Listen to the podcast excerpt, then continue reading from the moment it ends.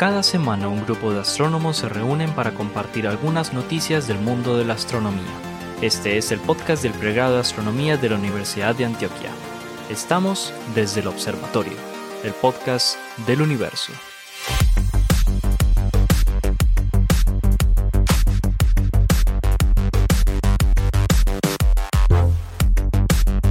Hola a todos, bienvenidos a otra emisión de Desde el Observatorio, el podcast del universo. Hoy están aquí con, conmigo el profesor Esteban Silva, el profesor Germán Chaparro, la profesora Adriana Araujo, el profesor Pablo Cuartas y quien les habla, el profesor Jorge Zuluaga, para discutir lo último en guarachas, como decimos por aquí, en el mundo de la astrofísica, la cosmología, la exploración eh, del espacio. Hola muchachos, ¿cómo van pues? Muy bien. Pues? hola, hola, ¿cómo están todos? Saludos a todos los que nos siguen. Saludos a todos, a, nuestros todos los que nos siguen.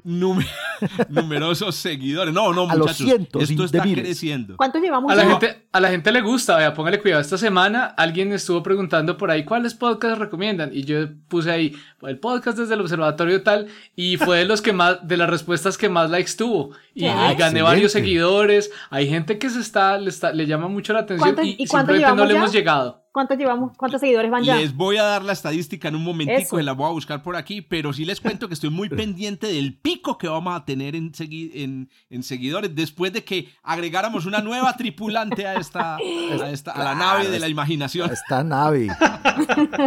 No, no, ¿Qué, no, sí dijo Carl Sagan? O sea, eso significa, Jorge, La que buceta la de la imaginación de pronto. Eso, la inclusión el de conatra, Adriana el conatra de la imaginación.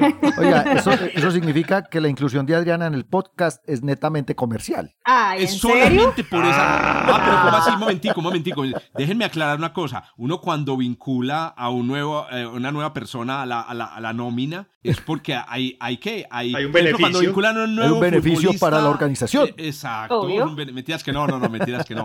No, Es como, es, como, es, como, es, como, es como cuando no llaman a James a la selección, hay un beneficio. Hay un beneficio No. para la organización, sí, señor. Aquí Todos tenemos los que nos escuchan saben que no se, es difícil encontrar astrónomos o astrónomas que sepan Ah. hablar, que sepan comunicarse. Es difícil encontrar astrónomos, astrónomas que sepan jugar fútbol. Es cierto. y por eso estamos tan contentos de tener Bueno, aquí a para, Diana, para que- contarle a, a nuestros a nuestra audiencia que no es de Medellín, el Conatra es un bus Ah, que muy importante es esa claridad. es, es un, es un bus que pasa es por todos lados. En- es un bus en que, que hay memes que lo hacen pasar por Mordor, pero a dos cuadras lo deja uno. Pasa por todos lados. Bueno, voy a Circular. tener que hacer, en mi tour de Medellín próximamente, voy a tener que ir a montarme. El, el Es tour que de de hecho se llama sí. ci- circular con Oscar. Si tú te montas en un bus de No. Conatra, te, te lleva por toda la ciudad. Les cuento, en los últimos siete días hemos tenido 423, 25 escuchas, pero según las estadísticas que nos da aquí Anchor, eh, son 355 personas las que nos siguen como más o menos de forma permanente. Pues está bien, bien. Esos Sí, 10 a la sí. 3. Ya Y estamos hablando de, de cientos. Muy bien. Eso es casi Eso es 10 a la punto 3. 3 por 10 a la 3, punto 3 por 10 a la 3, sí señor. El, el- el- el valor, el valor interesante de esa tabla que nos está mostrando Jorge es el último. Ah, Eh, que- El de 400. La bueno, es- No, no, el último, el que sigue. El que, el que dice cuánto hemos ganado económicamente. exactamente. 0.00. ¿cuánto ganas por eso? No, Me dijeron nada. Todavía no somos influencers. Ah, y Adriana ya le Jorge, preguntaron sí. cuánto le íbamos a pagar. No, mentira, echando vaina. Ah, ya, eso sí, el contrato, el contrato de Usted, Adriana. usted no le dijo a Adriana que esto era honorem. Ah, honores, claro que sí. Oiga, transferimos a Adriana del equipo del, eh, de los chismosos de la cafetería de la Sergio Arboleda al desde el observatorio. Y no le pagamos un, un, estri- un estrica, no me O parece. sea, ni Bueno, siquiera una gaseosa de eh, cafetería. Oiga, pero empecemos oiga, a hablar de este- astronomía, este pues. podcast qué? Exacto, Pablo. Es que, por que llamar a no los- queremos hablar de astronomía o qué. Ya. Hoy estamos como reacios. Gracias por llamar al botón. Bueno, don.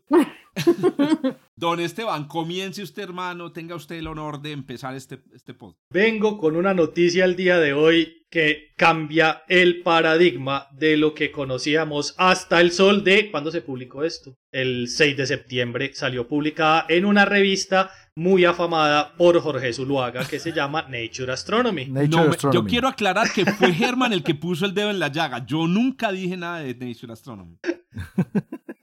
Como ustedes saben, las estrellas eh, nacen, crecen, no se reproducen y mueren. Y esa muerte de las estrellas en un caso particular, que de, de particular no tiene nada porque es de las muertes que más estrellas van a tener en el universo, se conocen como enanas blancas. Y eso es la muerte de unas estrellas de una masa relativamente baja, por ejemplo nuestro Sol, en muchísimo tiempo, para no tener que decir tantos años, va a terminar siendo una enana blanca. Y esta, en principio, era la muerte de las estrellas y nosotros utilizábamos esa información para estudiar edades del universo, particularmente en nuestra galaxia donde las podemos ver, etcétera, etcétera. Y la enana blanca, pues eh, es eh, la etapa final, cuando la estrella ya no logra mantener un proceso de fusión nuclear en su interior para cualquiera de los elementos que lograría fusionar dentro del núcleo empieza a liberar las capas más externas de gas y lo que queda como la enana blanca pues realmente es el núcleo desnudo de esta estrella que está terminando de, terminando su vida por así decirlo. Y como es pues realmente una pepa caliente es eh, incandescente es eh, blanca precisamente por eso y comienza a enfriarse y la tasa de enfriamiento es lo que nos permitía a nosotros hacer estudios como si las estuviéramos utilizando como si fuera una especie de cronómetro astronómico. Pues un grupo de investigadores cogió y estudió dos cúmulos globulares de nuestra galaxia muy conocidos con nombres muy poéticos M3 y M13, nombres poéticos dentro de la astronomía. No, y números de buena suerte también. ¿no? Y es, y números de buena suerte. Esto para la, para la cábala hoy, perfecto. 3 y 13. 3 y 13. Y si arrancan con M, mejor. Y entonces estudiaron eh, las enanas blancas de estos dos cúmulos y se encontraron con algo increíblemente importante. Cuando se sentaron a mirar cuál es la tasa en la cual están enfriando eh, estrellas, estas particulares enanas blancas, se encontraron con que hay un subgrupo de estas estrellas que no se está enfriando a la tasa que debería enfriarse una estrella enana blanca. Cuando ellos observaron eh, las estrellas, ellas las colocaron en un diagrama muy famoso en astronomía que se conoce el diagrama Hertzsprung-Russell, que correlaciona la temperatura con la cantidad de energía que emiten los objetos en el cielo, particularmente las estrellas, y encontraron que particularmente en el cúmulo M13, en uno de los dos que estudiaron, las enanas blancas se dividían en dos grupos, uno de esos grupos más caliente que el otro en la misma etapa evolutiva, o sea, cuando había pasado la misma cantidad de tiempo de enfriamiento. Pues se pusieron a hacer simulaciones y encontraron, ojo, el 70% de las enanas blancas en el universo queman hidrógeno a través de fusión nuclear en su superficie. oh, todavía tienen fusión. Son, de la, ah, superficie. Son activamente termonucleares.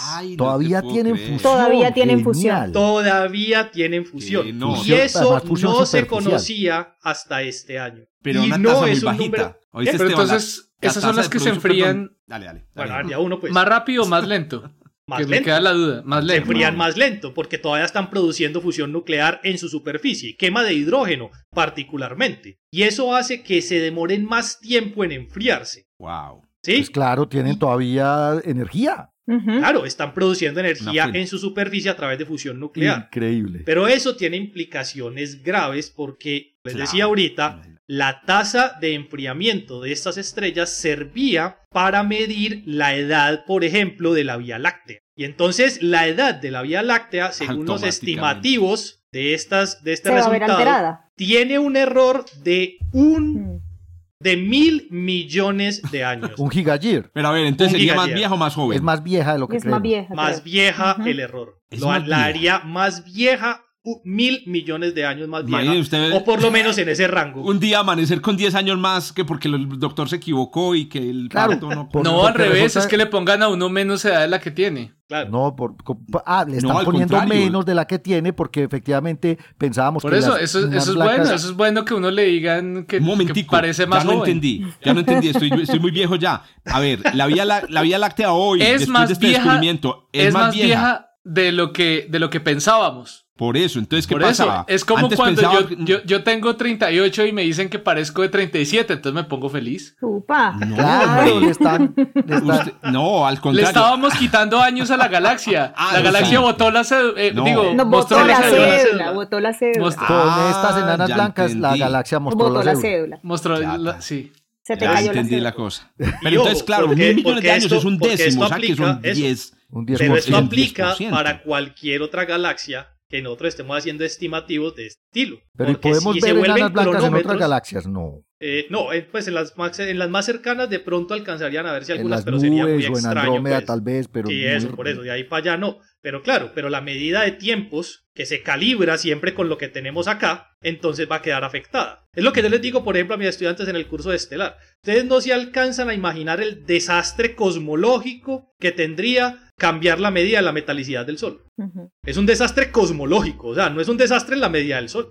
No, es cosmológico. O sea, cambia la cosmología. Y ellos como que todavía no logran conectar ese tipo de cosas. Pues cuando nosotros tenemos medidas que hacemos basado en lo local, si lo local cambia, puede modificar lo que está más allá de lo local. Genial. Oíste, pero estas, yo te hago una pregunta, Teban. Estas enanas blancas con fusión nuclear, yo me imaginaría que son las más masivas. Yo ahorita estaba pensando en que probablemente esa diferencia de tasa de enfriamiento se deba también a la masa de la enana blanca. Realmente la, la, masa, pues yo no, no, no mire el dato, pero la masa de la enana blanca no debería cambiar sustancialmente porque que la formación de ese núcleo y el tamaño de ese núcleo está muy ligado al límite al límite que podría tener la estrella en sus etapas finales cuando termina la fusión de, del hierro. Sí, pero todas están por debajo de 1.4. Digamos que hablemos del límite de Chandrasekhar, 1.4 masas solares pero las enanas pueden ir desde 0.1 hasta 1.4 masas solares, ¿me entendés? O sea, el rango de masas de las enanas blancas es mucho más amplio que la de estrellas de neutrones o del de agujeros. Bueno, ah, sí, sí, eso sí.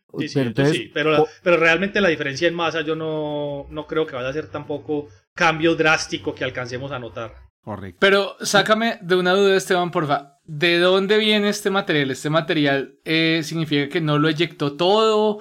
O que vino de una compañera. No, no, eso es que no lo eyectó todo. O sea, que hay una parte del material que se queda sobre la superficie que inclusive puede ser reacretado de cuando sacó las etapas finales. Sabes que, la, estrella, eso, la estrella realmente cuando está en esas etapas finales se dice que tiene algún tipo de estructura de capas tipo cebolla y esas capas, cada una de ellas está asociada con un elemento químico particular y el hidrógeno hace parte de ese elemento de esas capas. Entonces es posible que lo caliente que está quemando en este momento sea parte de ese hidrógeno que estaba en la cerquita al núcleo cuando empezó a, Donde todavía estas capas o que lo acretó en las etapas finales. Lo otro es que no debe ser una reacción nuclear muy rápida porque, te pregunto Esteban, la, la tasa de, de reacciones de fusión es muy fuertemente dependiente de la temperatura. Y una enana blanca, digamos, digamos, unos metros debajo de la superficie de una enana blanca, la temperatura puede ser 100.000 grados y a esa temperatura, pues, la fusión es muy lenta. Pero aún así hay fusión. Que es, lo que fusión y lo, que, lo, interesante de eso es que es estable. Quiero decir, no es que sea como... ni explosiva, ni... No, no es explosiva, no es tipo flashes de helio, ni nada por el estilo, no. Es una fusión Es una tasa una quema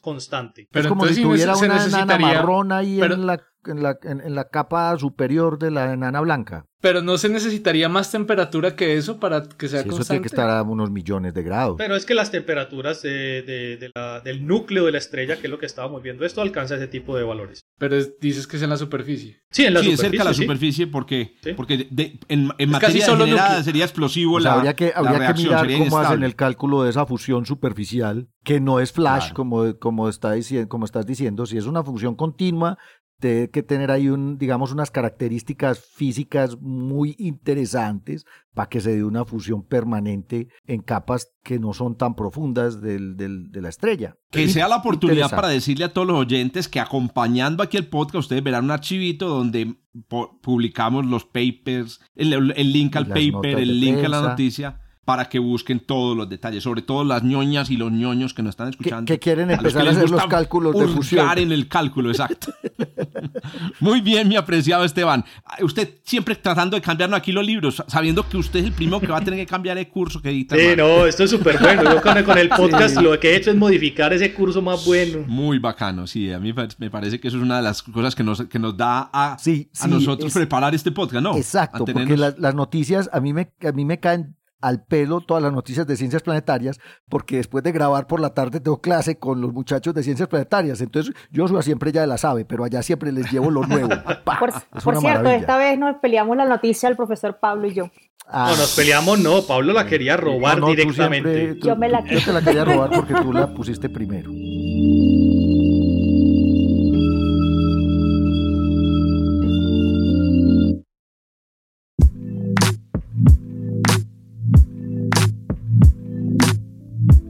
Muy bien, don Germán, hermano. Entonces continúe usted este programa. A ver, ¿qué nos trajo para hoy? Bueno, yo les traigo una contestación a una noticia de hace unos días, como la, una contestación, la contestación a la brasilera, ¿no? ¿Sí, sí se acuerdan de esa canción? No, no. no. no, sé, cántala. Cántala. Rafael, cántala. Rafa, Rafa, no, no la voy a cantar. Es decir, Rafa, no te enamores de mujeres extranjeras. No canto no porque cante feo, sino para que no nos jodan por derechos de autor. Ajá. Así, claro. Se la, cantábamos a Juan Rafael, a Juan Rafael cuando estaba en Leiden. ¿Qué pasó? yo también la molestaba mucho. A Rafael Escalona le fue mal. Es un vallenato. A Rafael, no, sí. Bueno, es, es, eh, es, una contestación a las noticias sobre el planeta 9. A mí, ah, a mí... Ahí está. Ese fue Juan.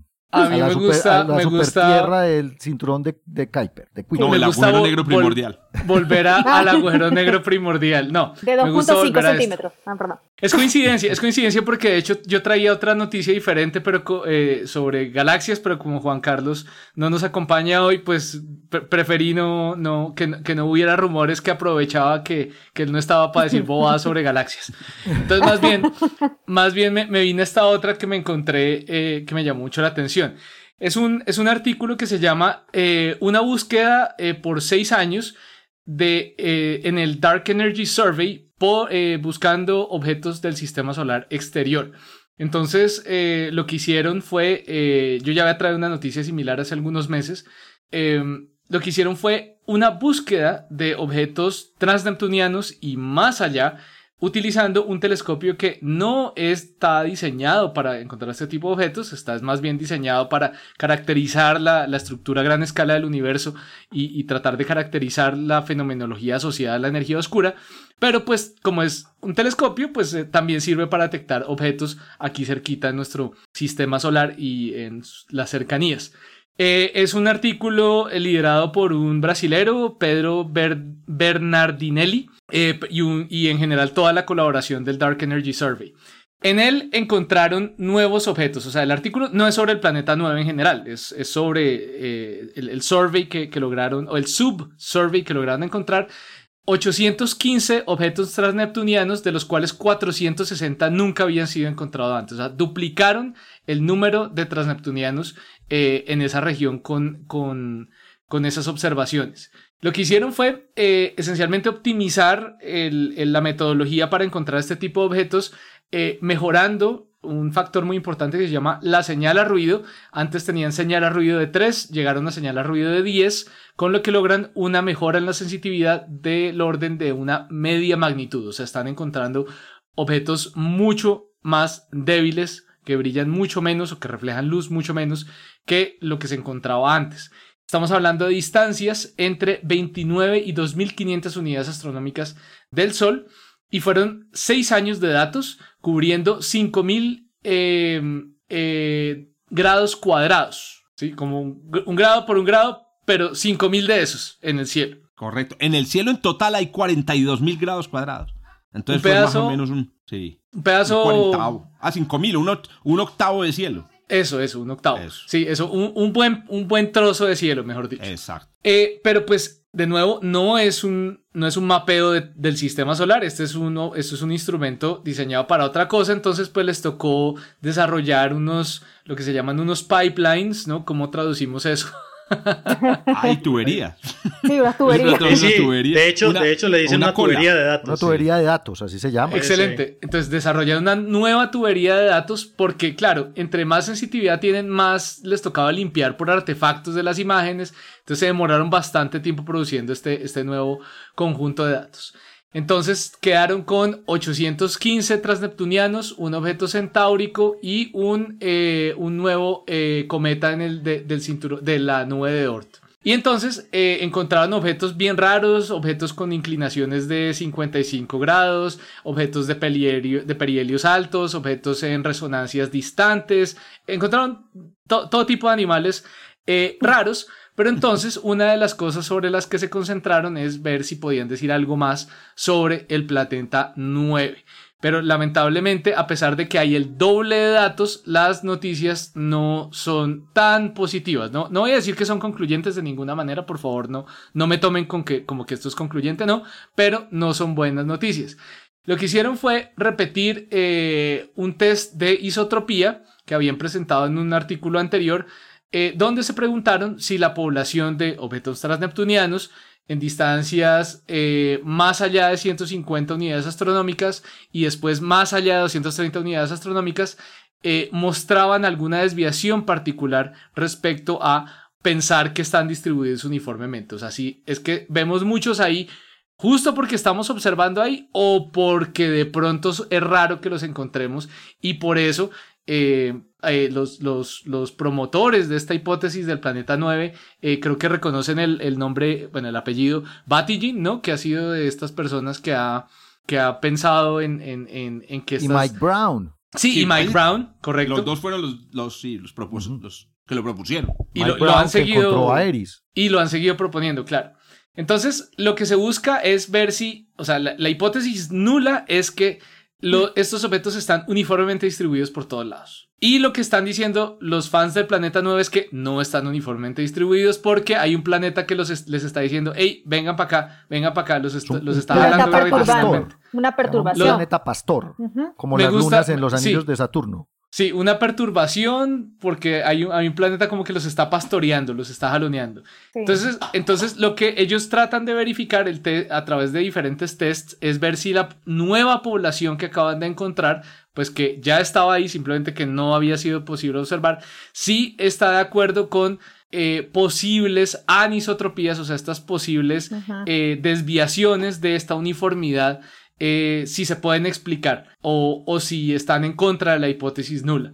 Y bueno, parece que la muestra en general de objetos a más de 150 unidades astronómicas definitivamente no muestra ninguna anisotropía, o sea, no muestra evidencia de que esté siendo particularmente jaloneado por algún eh, planeta. No hay una dirección preferencial. No, exacto, no hay una dirección preferencial. Y más allá, eh, para distancias más allá de 230 unidades astronómicas, pues que son objetos mucho más débiles, no es tan concluyente, es decir, está como en el límite de lo que llaman la significancia estadística.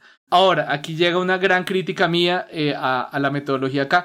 Todos los tests que utilizan son test frecuentistas, test que no son, digamos, no, no, no, que si, que si los miro en estadísticos se sienta a llorar, mejor dicho. Entonces, eh, eh, entonces Pero digamos es que la especialidad de ellos es la observación, de, o sea, sí, ellos utilizan que realmente la observación y la teoría y la, y la astrodinámica. Entonces, usted porque es tan exigente, hermano. Correcto, pero entonces, entonces ahí como que digamos yo, yo, yo hago como, como, como que, como que hago ese, como que reculo respecto a esa conclusión de que no, de, que usted es muy estadístico, Germán. No, por eso, o sea, aun cuando yo la verdad no, no, no soy fan de la hipótesis del planeta 9, tampoco soy fan de los test estadísticos, de estadísticos que corrieron acá. Entonces, eh, según ellos, no encuentran evidencia para el planeta 9. Seguramente test estadísticos un poquito más sofisticados no encuentren cosas tan diferentes, no sé. Pero em, eso es, tenemos muchos nuevos transneptunianos súper interesantes para estudiar, em, para no, no, para, para correrle más test estadísticos, para caracterizar estas poblaciones de remanentes del sistema de la formación del sistema solar. Eh, y nada, es, es, un, es un nuevo resultado muy bueno, es un nuevo catálogo. Muy Podríamos decir con este resultado curioso que el, los, los transneptunianos cercanos muestran la existencia, pues parecen mostrar la existencia del planeta 9 y los lejanos no. al revés, al revés. al, revés. Es al revés. Los, cercanos del disco no muestran cercanos. Y los, lejanos sí. Los lejanos no dicen que no. Pues no es concluyente. Pero, es que hay, pero de nuevo. Los, cercanos dicen que no, los lejanos dicen que.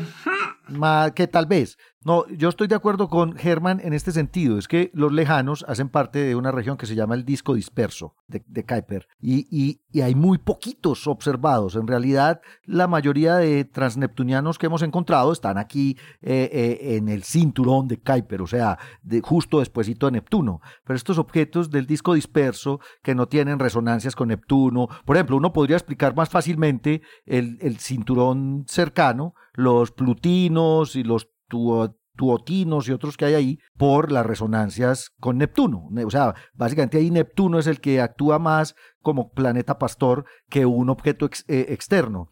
Pero en el disco disperso, que está ya como a unas 80 o 100 unidades astronómicas, mucho más allá, eh, hay muy poquitos. ¿Cuántos encontraron en este survey, Germán? 400 más, duplicando el número que habían ah, encontrado. ok, exacto, es que imagínate, habían como 200, exacto. Pero uno puede. Pero hacer... bastantes, porque es del orden de mil los que hay en el, en el cinturón los de que ya están encontrados. no, ya, pasaron por ahí hace ratico. Ya hay, eh, bueno, sí. Mil orden 10 a la 3. Pero, pero sí, sí, sí me gusta que abren un camino nuevo y es que dicen, bueno, claramente, como este no es un instrumento diseñado para observar este tipo de objetos, entonces el muestreo no es, digamos, como que no es el mejor. Entonces por eso le están, eh, están diciendo, le entregamos este problema a la próxima generación de observaciones que va a traer el telescopio Vera Rubin, que va a muestrar todas estas regiones del cielo de una manera mucho más completa y seguramente va a disparar también el estudio de estos transneptunianos. Sí, Elon Musk nos deja. Sí, Elon Musk nos deja. Muy buen, ah, muy buena acotación, Adriana. no, no, no, ya, ya, ya pasamos una noticia donde ya, tenemos posibles mínimas soluciones para él. Ah, ah, mínimas, mínimas. Oiga, el BRT, Piensen pues en el BRT que pucha nos va a dar ahí. El BRT, me imagino que también, oiga, tenemos que hablar en algún momento del JWST. Es más, deberíamos hacer un episodio especial cerca a la fecha de lanzamiento, que es cuando? 18 de diciembre de este año. o sea, nos va, nos va a traer el niño Dios eh, JWST en órbita. Pues nos va a traer a otros, no, le va a traer a los que lograron pasar la propuesta y se la aceptaron. A mí no me trae ni agua, pues. Vea, cuando suba, invitamos a Sofía Rojas, que es de las primeras personas que va a tener acceso a datos del JWST qué bien. cuando vayamos a hacer el especial, cuando vayamos a hacer el especial, invitamos a Sofía Rojas. Va, a pues. haber galaxias pues, lejanas con el James Nos comprometemos con nuestros oyentes entonces, listo. Ya saben pues, por allá por diciembre. Comprometamos a Sofía, ya no sabe. Pues, ustedes tienen mi número celular, me llaman, me llaman. Yo, yo, yo, yo me comprometo aquí delante de toda la audiencia, delante de Juan Diego Alvira, que me pueden llamar a este teléfono. Me comprometo. Juan Diego Alvira, no pues. Muy bien.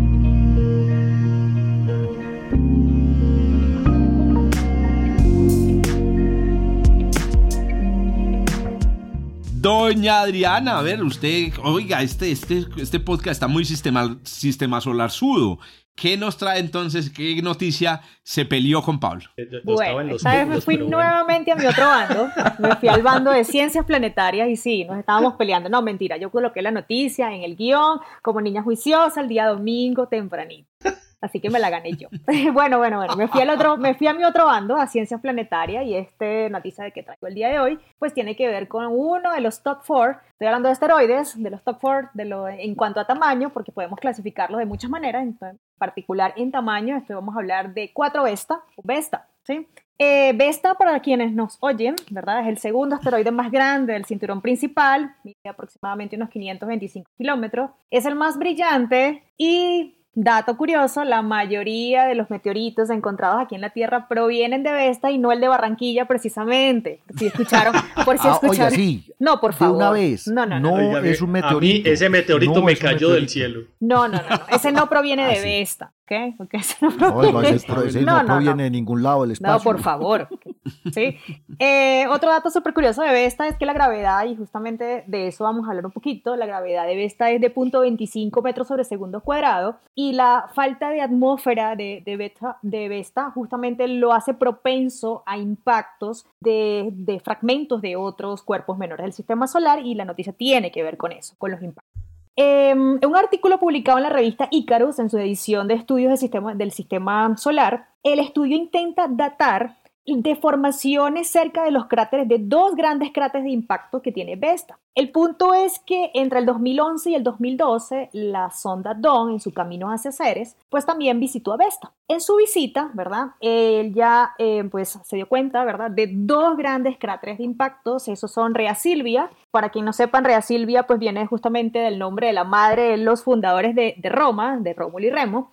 Y ven en ella, esos son esos dos grandes cráteres de impacto. ¿No era la loba la mamá? Eh, seguro, seguro era la loba. Crió, quien los crió fue la loba, obviamente, pero la madre Rea Silvia y ven en ella una sacerdotista, sacerdotista perdón, em, romana. Punto es que en la, la sonda también visualizó que cerca de estos dos grandes cráteres de impacto hay depresiones. Hasta este momento, hasta el estudio, que de hecho va a salir el próximo 15 de septiembre publicado en la revista, pero ya está, obviamente está aprobado y todo está aceptado, Ya, ya está en la versión electrónica. Sí, está en la versión electrónica, exactamente. ¿sí? Em, el punto es que hasta, hasta este estudio se creía un, una, un hilo conductor, digamos, directo, genético, por decirlo de alguna manera, entre la formación de estos cráteres de impacto y estas depresiones cerca de estos cráteres de impacto. Por cierto, los nombres de estas depresiones, en el caso para el cráter de impacto eh, Rae Silvia, es eh, Divalia, y en el caso de Em, de Veneneia es Saturnalia. Esas son las depresiones justamente que las estoy hablando. Entonces, em, este equipo nuevo, ¿verdad? Em, de, de, investigadores,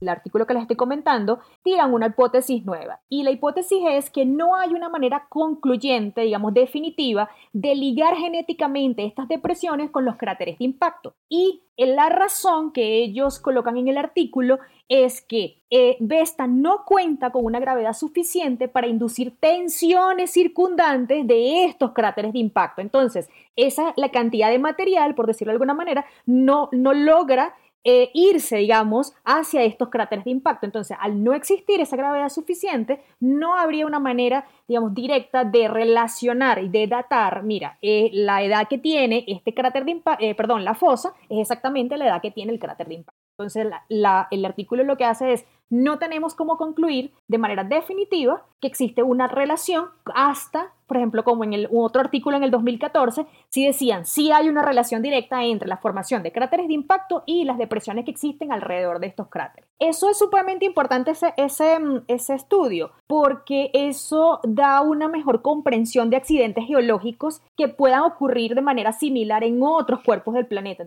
planetarios, ¿no? Entonces, por eso es interesante el estudio. ¿Y el de Barranquilla cuántos años tiene? Ay, no, por favor. el de Barranquilla no es un meteorito, hombre, no es un asteroide. Pero miren, una cosa interesante de yo, también estaba poniendo atención obviamente a este artículo, eh, Adri lo puso antes en la lista de la semana, pero, pero una cosa bien interesante de Vesta es que en realidad Vesta eh, es, es, un ejemplo, digamos, de lo que pudo ser un planeta. Sí. O sea, Vesta, Vesta es posiblemente uno de los pocos asteroides que sabemos está diferenciado, o sea que realmente reconocemos, digamos, capas en su interior, tiene un núcleo de hierro, tiene un manto de silicatos, o sea, es lo que en principio iba a ser un planeta, pero Vesta, probablemente en este bombardeo o en esta eh, interacción gravitacional al final del proceso de formación planetaria, sufrió impactos gigantescos que le arrancaron la mayor parte del manto principalmente y por eso es que de alguna forma todos esos pedazos de Vesta, es que si uno coge solo Vesta, Vesta creo que tiene como el 20% de la masa del, del, cinturón principal, o sea, era un objeto realmente grandote. Por eso es que la mayoría de pedazos de asteroide del cinturón principal que nos caen a nosotros son reconocidos de alguna forma como, como provenientes, provenientes de Vesta. sí. es que, es que de hecho Vesta es el único cuerpo rocoso que está entre ser un planeta y ser un asteroide, o sea, está ahí, como que tú le acabas de decir, ¿no? Está como en el medio de eh, rango, rango justamente por su tamaño. Es un planeta que no fue. Exacto. El pobre no alcanzó Vení, Adri, Adri, pero eh, vos tenés el dato de cuál es la gravedad de Vesta. Punto 25 metros sobre segundo cuadrado. Así, no estaba parando bola, hermano. No, ya vi. Ay, Punto pucha, 25. Yo lo punto dije. 25. O sea, 4 por 9, Claro. 36 veces, es un 36 de la gravedad Punto de la 25. Tierra. Yo no soy el más viejo de este podcast, pero tengo una mente viejita. Déjenme, déjenme en paz. Sí, Punto sí, sí. 25 Punto 20 metros por segundo, cuadrado. sí. Bueno, y quiero hacer una 36avo. claridad. Una claridad. Vesta es la fuente más importante de asteroides, de meteoritos. De meteoritos. Pero en realidad es uno de cada 20 meteoritos que vienen de Vesta. ¿A qué me Ah, refiero? bueno, A que entonces hay muchas más fuentes. Esta es la más abundante. La más abundante. De un Esta solo es la más abundante Pero la de mayoría de las acondritas carbonasas que se encuentran aquí, pues Ah, son de... Ajá, eh, Eso. ah, o sea, los meteoritos, ca- los, con- las condritas carbonáceas Las que son básicamente silicatos. Eh, Exacto. Entonces, lo que se bien. cree es que son todos pedazos de ese manto que perdió Sí. en, estos, en estos impactos. Eso es la locura, o sea, usted lo cuenta súper casual, pero a mí siempre me explota la cabeza cuando la mayoría de meteoritos vienen de uno, o sea, podemos decir, es que no es cualquiera, solo. viene de ahí. De ahí, exactamente. Eso es tremendo. Una- un, dato, un dato ñoño. Rea Silvia, que es este cráter de impacto en Vesta, es el cráter más grande, Más grande. del sistema solar con relación Relativo a al su tamaño. con relativo al, al tamaño del objeto. O sea, Rea Silvia tiene la mitad del tamaño de Vesta. Eh, y, no te puedo y creer. la mon- Bueno. tiene 500 kilómetros de diámetro, imagínate. Y y el, y, la, y el pico de impacto de Rea Silvia es la montaña más alta del sistema solar. No es relativa al tamaño de... No, pero, eh, o sea, desde ah, relativa, digamos... Altura absoluta. Altura absoluta. Rea Silvia tiene 32 kilómetros de altura, mientras que el, el Monte Olimpo es el volcán más alto, eso sí, tiene 27, pero Rea Silvia es la montaña más grande del sistema solar. Bueno, que recordemos que con seguridad, ah, mentiras que no, con seguridad en, en Vesta no sé, pero no sé, no sé si, si me corregís, en Ceres hay volcanes, hay criovolcanes. En, en Ceres hay criovolcanismo. Hay, criovolcanismo. Y, y, yo no sé si, si, si, los datos del DON dan también para, para señalar algún tipo de criovolcanismo eh, en Vesta. Porque podría ser, podría ser está diferenciado, pero no, no se ha sí, podría ser que exista. Podría ser que exista. De, todas maneras, Don estudió mucho más a Ceres que a Vesta. Es que el objetivo, pues, era justamente iba, era el paso, al paso de, para Ceres fue que pues tomó esta, esta digamos, datos, ¿no? Pero eso también es sorprendente, ¿no? El vulcanismo en, asteroides, que es una cosa súper novedosa, pero en este caso, vulcanismo de, de volátiles. y otra pregunta que yo tenía es: ¿por qué Esteban Silva dice que Plutón es un planeta, pero no que Ceres y Vesta son planetas. O sea, yo no entiendo esa preferencia por Plutón. Porque así me enseñaron cuando era chiquito. Ah, ya, ya. Es, una pura tradición. Es una Esteban, es pura tradición familiar. Claro. Oiga, ahí me enseñaron que eran nueve planetas, me lo aprendí desde los cinco familiares, años. Unos familiares que, que, están conmigo acá justamente y me dicen, Adriana, pero ¿cómo así que ya Plutón no es planeta? Pero hábleme de otras cosas. Entonces te que estaban sorprendidas. Sí, mira, desde ahí ¿cómo así que planetas enanos? Sí, y tú pues me puse a, a contar. Dele el contacto, dele el contacto de Esteban para que... un grupo de apoyo colombiano. Un grupo de apoyo, eso. Oiga, les tenía un dato antes de pasar a la, a la noticia, perdóname, Paulinche, de Pablo. Les conseguí el dato de la temperatura en, la superficie de una enana blanca, muchachos. Efectivamente se llegan a temperaturas de millones de grados antes de alcanzar la densidad de degeneración. Aquí la clave es, no puede haber fusión nuclear en materia degenerada porque producen explosiones. Pero miren, según un, paper de Nature en el que hicieron unos experimentos en laboratorio para probar la ecuación de estado en enanas blancas, o el diablo, se alcanzan a, densidades del orden de la densidad del, del, agua, que es 10 a la menos, eh, 10 a la 1, a eh, perdón, 10 eh, a la 0, se están alcanzando temperaturas en la atmósfera de una enana blanca del orden de millones de grados. Ahí está. Señor. Ahí es donde se da la fusión. Excelente. Pero, pero ¿cómo así? Yo, yo, ahorita les dije y no me creyeron. No, eh, no, no, sí, sí. aquí somos escépticos. Ya, ya, no, está bien. yo quería ver el gráfico. Pero que creo que la tienen agarrada con el pobre Esteban. No, no, qué tan horrible. Adri, Adri, hagamos un análisis. Es más, hagámonos una, una intervención. El escepticismo por delante. No, ya es que no, lo que pasa es que Esteban es un personaje muy peculiar.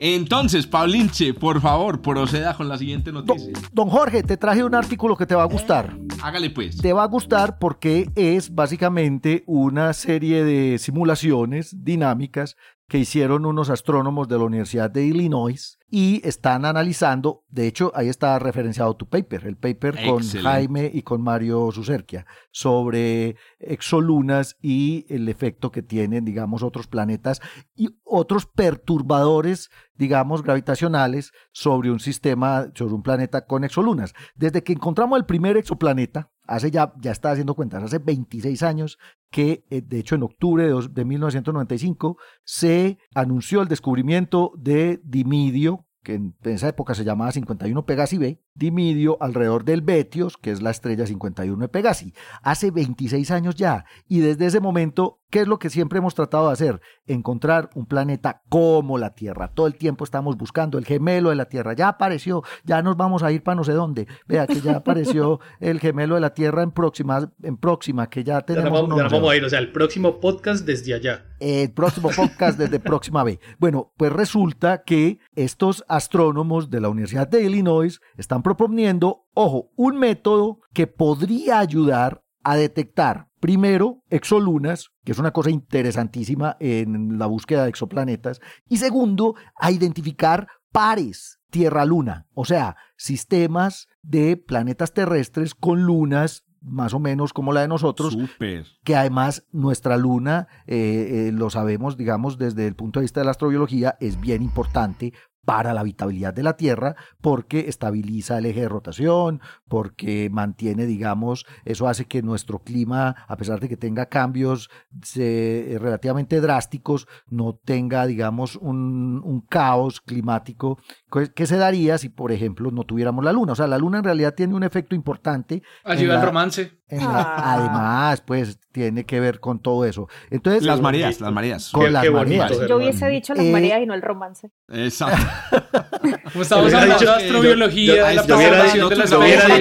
yo- hubiera dicho- que estorba mucho para las observaciones astronómicas, pero bueno. pero se necesita para los poetas y las canciones. Bueno. Entonces, las lunas obviamente deben ser comunes en los sistemas planetarios. En nuestro sistema solar hay más de 200. Bueno, los gigantes tienen un montón, los chiquitos como nosotros eh, atrapamos as- asteroides como Marte o nos golpean y formamos lunas como la Tierra, pero eso lo que nos dice es que en realidad deben ser abundantes. Ya encontramos aquí, dimos la noticia, un disco protolunar alrededor de un gigante en formación en PDS-70C. Y entonces estos investigadores de la Universidad de Illinois corrieron un montón de simulaciones en donde ponían básicamente a perturb a, a ver dónde se, perturba, se perturbaba de mayor forma por la estrella en sistemas binarios una luna. La idea es cuál? Cogieron como ejemplo Alpha Centauri. Y en Alpha Centauri todos sabemos que hay tres estrellas, pero las dos principales, Alpha Centauri A, que es una estrella de tipo solar, y Alpha Centauri B, que es una enana naranja un poquito más pequeña, tienen un periodo entre ellas como de unos 80 años. Están separadas eh, un par de cientos de unidades astronómicas.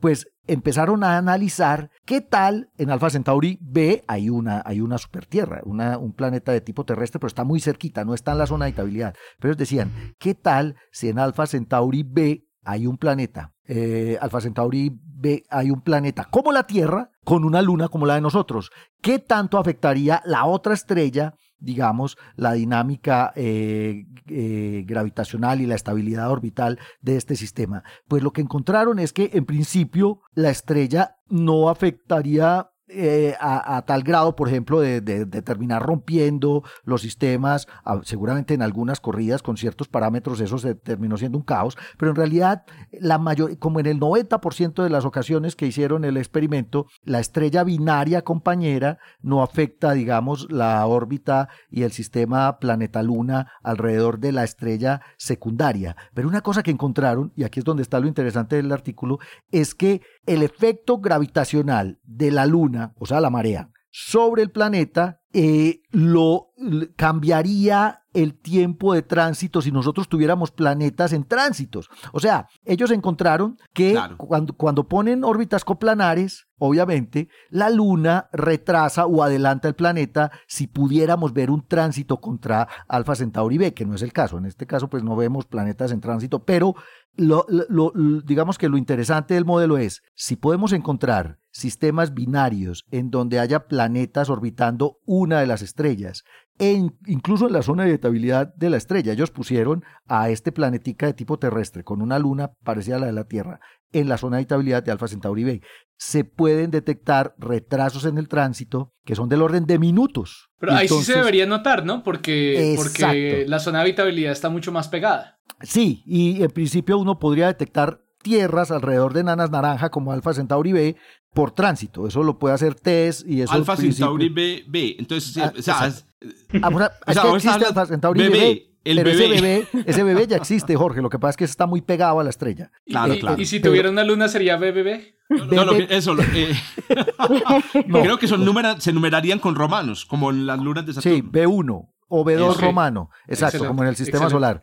Pero lo- entonces, de nuevo, lo interesante es, Jorge, que hemos estado pendientes de cómo descubrir lunas, si podemos detectar, ojo, pues si podemos detectar variaciones en el tiempo de tránsito de planetas que sean del orden de los minutos.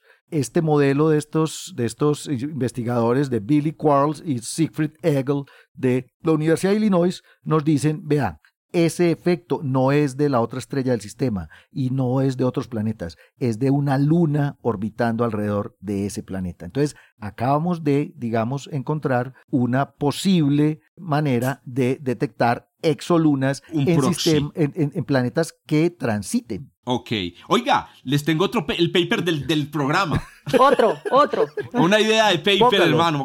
Vamos a calcular la probabilidad de que una luna alrededor de un planeta mm, em, rocoso en la zona de habitabilidad produzca eclipses en los que se vea la corona de su estrella. Porque yo me imagino, entonces ustedes saben que en el sistema solar o en la Tierra tenemos esa, la casualidad de que el tamaño angular de la Luna y del Sol son muy cercanos. Y eso hace que podamos ver en la corona solar. la corona solar no se extiende más allá de dos radios solares, tres radios solares. Si la Luna fuera el doble de grande angularmente, o estuviera por lo tanto la mitad, a la mitad de distancia, o si estuviera 10% más lejos, no veríamos la corona en los Porque tendríamos siempre eclipses anulares.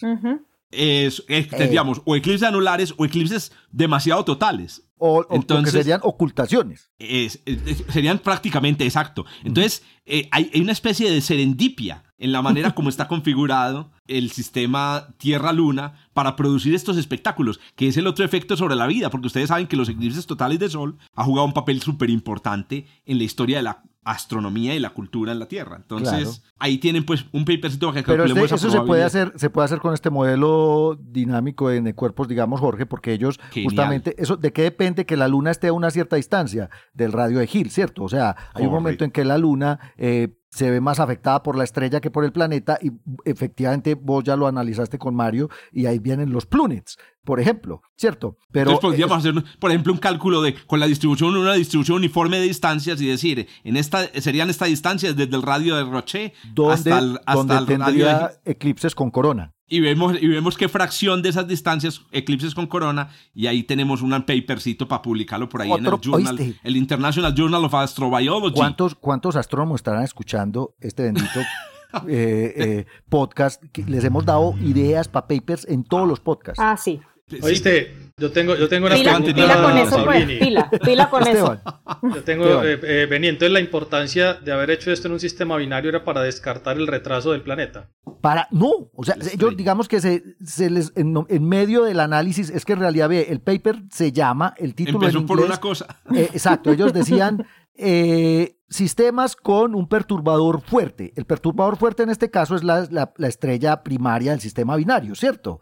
Si ellos estaban analizando la dinámica de planetas con luna con un perturbador fuerte, pero después se dieron cuenta de, de que esto adelantaba o atrasaba al planeta en caso de que tuviera un, un tránsito. Entonces titularon el, el, artículo Exolunas en sistemas con un perturbador fuerte, aplicación a Alpha Centauri AB. O sea, lo probaron en, Alpha, en el sistema Alpha Centauri AB. Pero yo creo que ellos no tenían esa idea en principio. Ellos empezaron a analizar la dinámica de estos sistemas y se dieron cuenta de, oíste, y si lo ponemos coplanar, ah, ve, es que la... Y em, por ahí se fueron. Y después, claro, ¿por qué salió publicado de una? Porque está hablando de exolunas y porque es una forma probable de detectar exolunas. Incluso si tenemos planetas más cercanos y lunas, por ejemplo, gigantes con, con, lunas gigantes. Pensemos en, en, Polifemo y en Pandora, los de, eh, de Avatar. Si nosotros tenemos gigantes con lunas gigantes en la zona de habitabilidad,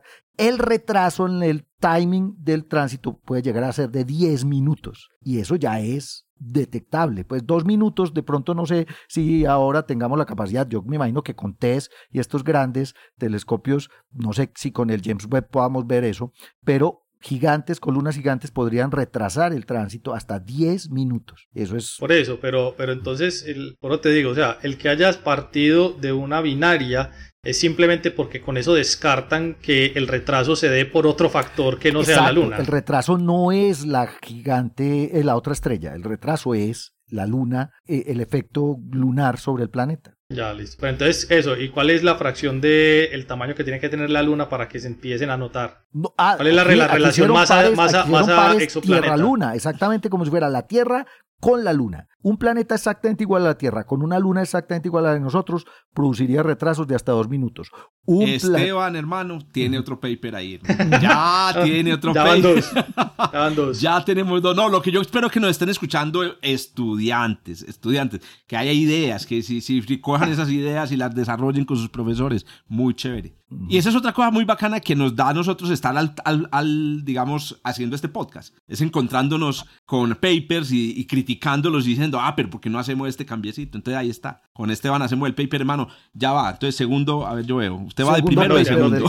No, de segundo, de segundo. Y que estamos en una constante actualización, porque estamos, justamente nos estamos leyendo papers. O sea, la mayoría de estos son papers, son noticias soportadas en papers ya publicados incluso, ¿no? Correcto. Muy bien. Excelente, mi apreciado Pablinche, hermano. Ahí tienen, pues, pucha, ojalá descubramos. Cuando descubramos la primera exoluna, yo también digo, vamos a hacer una fiesta a nivel a nivel mundial y espero yo algún a nivel día astronómico. Ahí sí va a ser una fiesta astronómica. La primera exoluna se va a hacer el descubrimiento.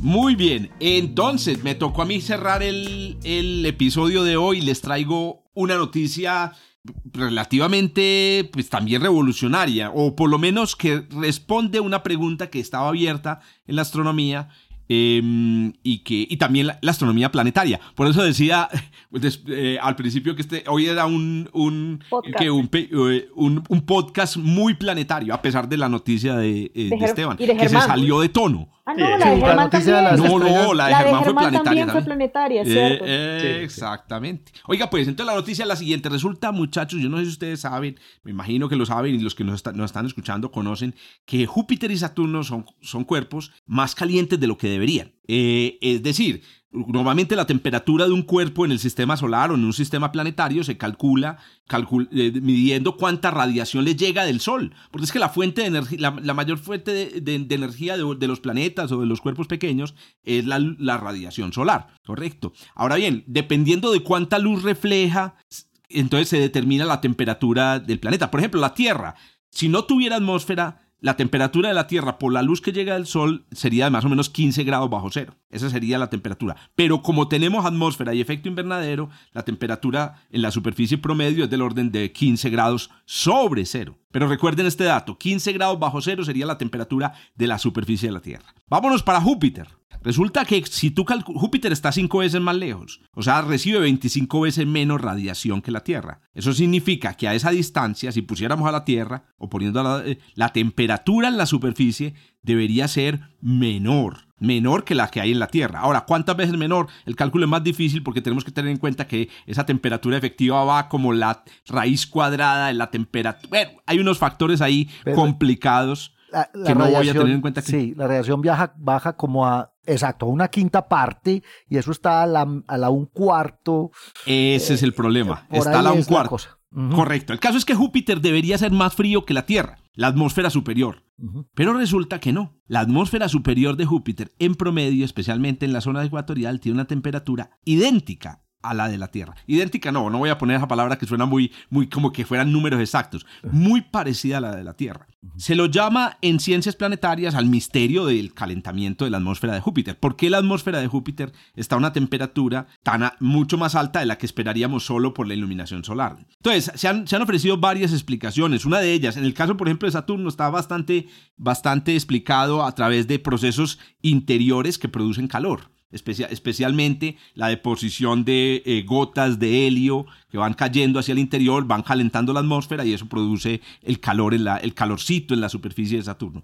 Pero en el caso de Júpiter no, porque Júpiter tiene un interior bien estratificado. Incluso en un episodio pasado hablábamos de que eh, Júpiter tiene por dentro un interior como de arenas movedizas. Como de arcilla, tiene un núcleo arcilloso. Una arcilla, una arcilla, pero así como eh, muy, muy, muy, mojada, una arcilla ya casi... Que bueno, el caso es que el, interior de Júpiter está muy estratificado. ¿Por qué es tan caliente? Pues resulta que acaban de hacer eh, unas medidas con el, telescopio Keck eh, y las han juntado con datos tomados por Juno y datos tomados por otra sonda de mm, la Agencia Espacial eh, Japonesa. Y el dato es, muchachos, que a la atmósfera de Júpiter la están calentando las auroras de Júpiter. Es decir, el, planeta tiene una fuente de energía magnética. La atmósfera de Júpiter tiene una fuente de energía magnética.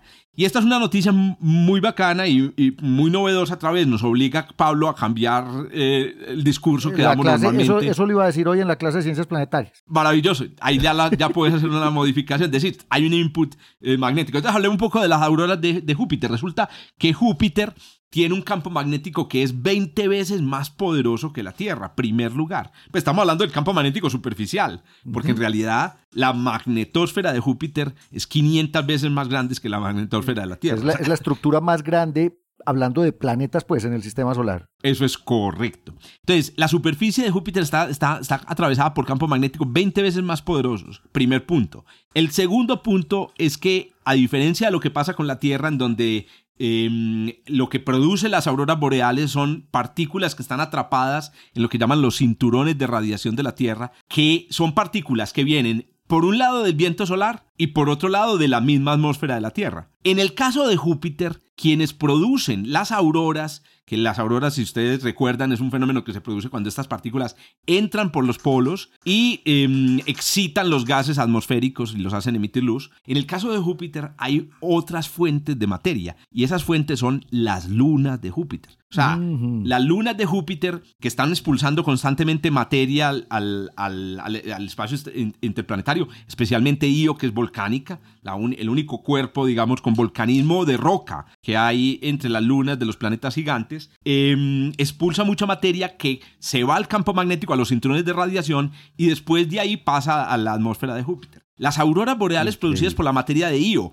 por la materia de la misma luna Europa son de raca mandaca. O sea, como decimos por aquí en Colombia, yo porque estoy utilizando tanto raca mandaca, yo no sé por qué. Pero bueno, las auroras boreales en Júpiter son son cosa, digamos, de locos. Son auroras gigantes. Incluso hay papers completos comparando las, estas auroras. No se alcanzan a ver desde la Son difíciles de ver, hay que verlas en Con el telescopio espacial. con el telescopio espacial. en cierta longitud de onda.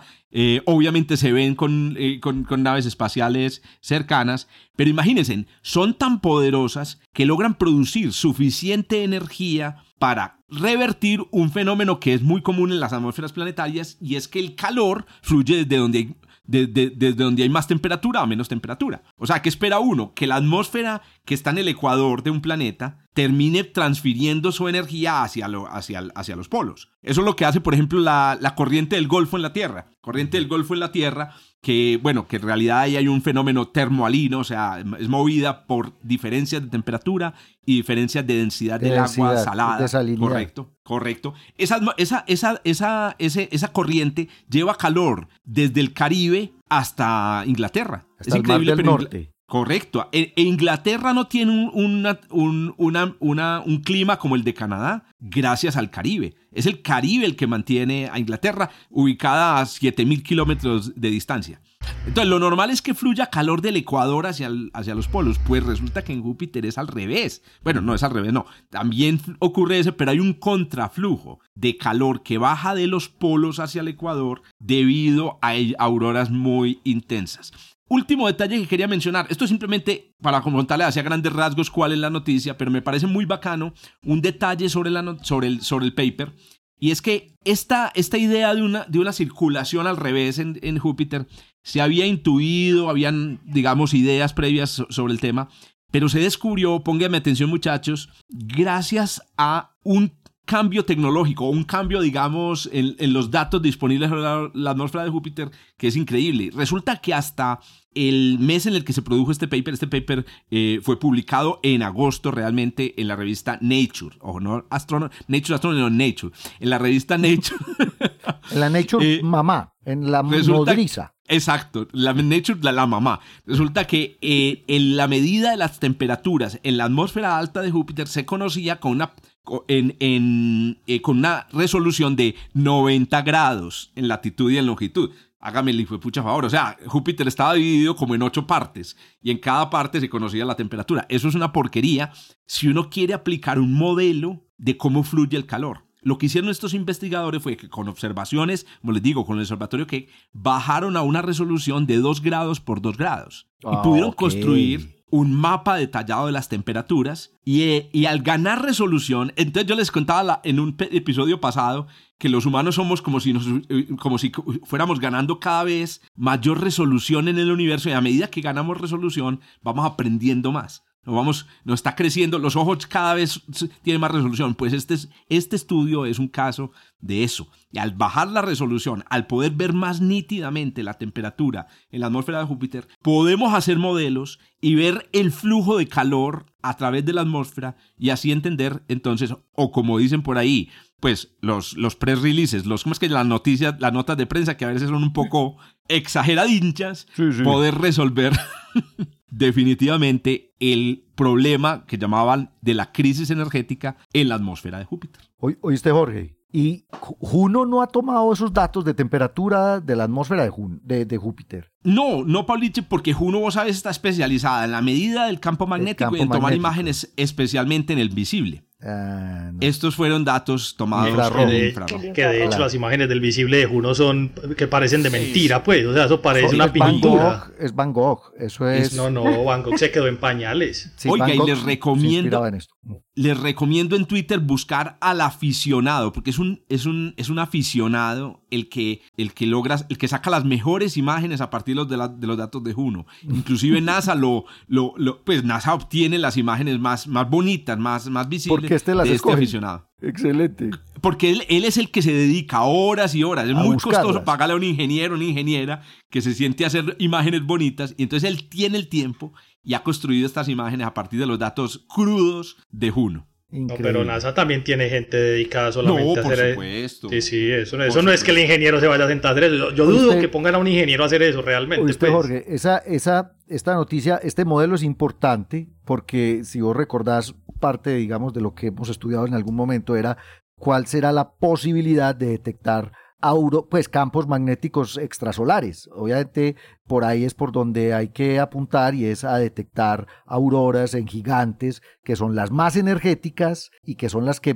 tendrían posiblemente la, la, energía suficiente para ser detectadas por eh, radiotelescopios o gigantescos arreglos eh, interferométricos aquí en la Tierra. Entonces, habría que empezar a buscar digamos... Eh, Paulinche, me acabas de dar una idea para otro, paper. Tercer paper del programa. Vean pues el, paper. Resulta que en el futuro, ojalá utilizando JWST, vamos a poder hacer mapas de calor de la superficie de exoplanetas gigantes. Ahí está. Listo, ahí está. Resulta que esos mapas de calor se deben contrastar contra modelos de circulación atmosférica. Si nos da que el planeta es muy caliente en el Ecuador, perdón, si nos da que el planeta tiene una temperatura más o menos homogénea a lo largo de la atmósfera, usted podría decir indirectamente que hay una fuente de calentamiento magnético. Es el campo Oiga, magnético. Pablo, ¿usted qué? Segundo o primer autor en el paper, dígame. usted, no, a usted se le ocurrió.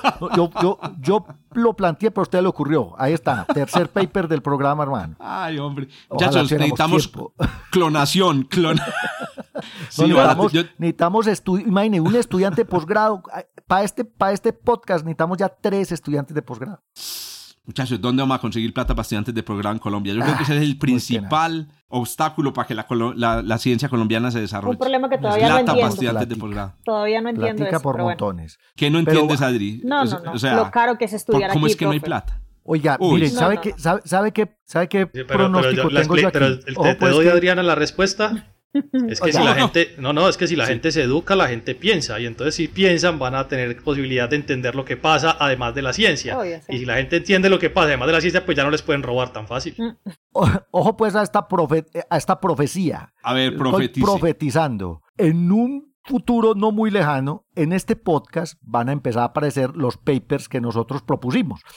Oiga. ¿Qué noticia trajo Pablo? Bueno, un paper sobre campos magnéticos en planetas pues. gigantes extrasolares. Ahí, porque como no tenemos tiempo de Ahorita no referenciaron un artículo suyo de un artículo de una de estas ah, noticias, pero No fue, pero no fue discutido. Ah, no, no, pero no, pero ah, no, no, ha sido discutido. pero, o sea, eh, claro, en, un paper sobre exolunas en un paper sobre exolunas, pues eh, referencian los papers de Jorge sobre exolunas, pero me refiero a que estas ideas que estamos lanzando en el podcast, alguien las va a desarrollar, alguien que tenga tiempo y estudiantes de posgrado, y entonces van a volver a este podcast ya publicadas por otros. Qué cosa tan triste. Me encantaría que eso fuera así, porque eso implica que hay alguien que habla español, que tiene plata para el estudiante, que tiene el interés científico y que tiene el tiempo de hacerlo Y en ese caso me, encantaría que sucediera. Ojalá. Pero como, como tantas suposiciones y el vallesiano ya nos tuvo que abandonar, entonces yo dudo que la probabilidad sea lo suficientemente alta.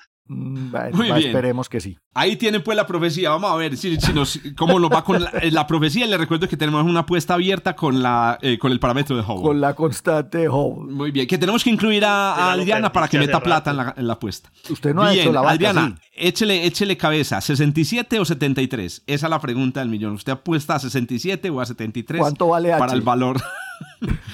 Bueno, muchísimas gracias a todos los que se quedaron hasta esta hora. Oiga, estamos teniendo también tasas de permanencia en el podcast bastante altas, muchachos. Eso también nos, nos, agrada mucho que haya gente que nos escuche completicos.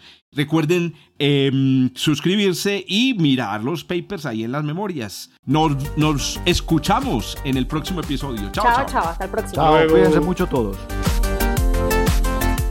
Gracias por escuchar desde el observatorio. Estamos en Spotify, Apple Podcast, Google Podcast y muchas más plataformas.